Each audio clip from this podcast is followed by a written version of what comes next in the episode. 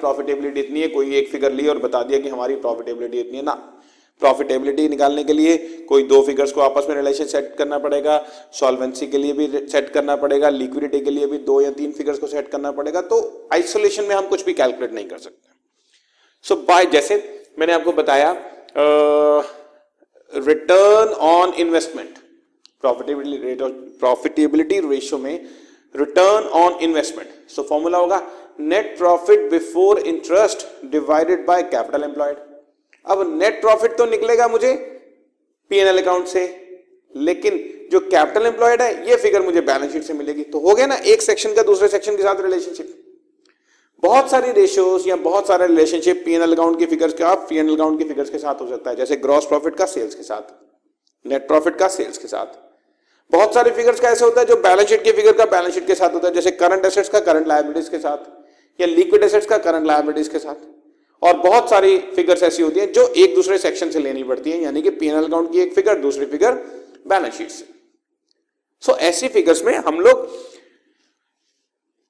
Cross sectional analysis करते हैं। Financial characteristics of an enterprise are analysed with reference that of one or more similar or comparable enterprises हम लोग एक figure का दूसरे figure के साथ या एक एंटरप्राइज का दूसरे एंटरप्राइजेस के साथ कंपैरिजन करते हैं और इस वजह से इसको हम लोग इंटरफर्म कंपैरिजन भी कर सकते हैं। अच्छा इसका एक मीनिंग और भी निकाला जा सकता है इस पूरी लाइन का कि हम सिर्फ़ अपनी रेशियोज निकाल के बैठे हैं या अपनी कुछ फिगर्स निकाल के बैठे हैं और सोच रहे हैं कि बेटर है या नहीं है।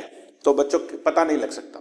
जब तक हम अपना कंपैरिजन दूसरी फर्म्स के साथ नहीं करेंगे या अपना कंपैरिजन अपने आप के साथ पिछले साल से नहीं करेंगे तब तक हमें नहीं पता लगेगा कि हम लोग बेटर हैं या थोड़े गड़बड़ हो गए या वीक हो गए सो so, अपना कंपैरिजन जब हम लोग दूसरों के साथ करते हैं तो that is called inter firm comparison ठीक है जी?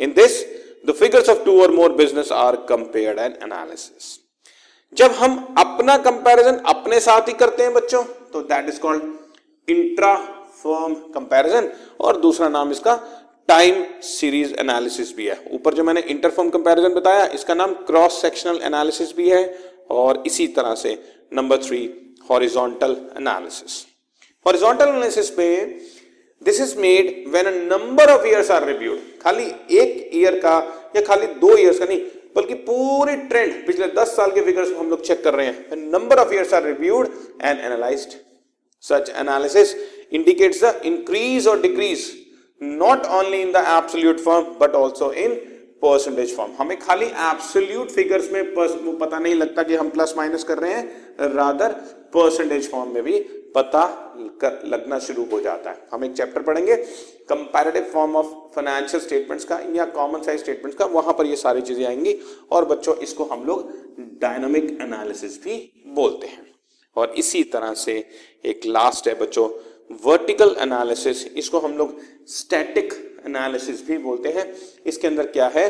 For one year only for one year देखते हैं और आमतौर पे ऐसा रेशियो एनालिसिस में होता है। इसी साल का ग्रॉस प्रॉफिट इसी साल की सेल्स के साथ इसी साल का नेट प्रॉफिट इसी साल की सेल्स के साथ। तो एक ईयर की फिगर्स को जब हम लोग कंपैरिजन करते हैं तो उसको हम वर्टिकल बोलते हैं। सो so, वर्टिकल एक ईयर का हॉरिजॉन्टल कई ईयर्स के टाइम सीरीज़ इंट्राफर्म और क्रॉस सेक्शनल यानी कि इंटरफॉर्म कंपैरिजन सो ये इसके तरीके हैं हमारे मेथड्स ऑफ़ एनालिसिस के। ओके आगे बढ़ते हैं। बच्चों, अब नेक्स्ट चीज़ मैं तुम्हें बताने जा रहा हूँ। टूल्स ऑफ़ एनालिसिस क्या होते हैं? हम लोग किन किन तरीकों से एनालिसिस कर सकते हैं? इसमें बहुत सारी चीज़ें हैं। इसमें आपको सबसे पहले ये बता दूँ एनालिसिस ऑफ़ फाइनेंशियल स्टेटमेंट्स हमें कुछ चीज़ें प्रॉफिटेबिलिटी एफिशिएंसी सॉल्वेंसी के बारे में बताती हैं, लेकिन ये पीएनएल अकाउंट और बैलेंस शीट में नहीं पता लगती, जैसा कि मैंने तुम्हें पहले बता दिया। इनको कुछ ना कुछ certain with the help of certain tools हम लोगों को इनको निकाल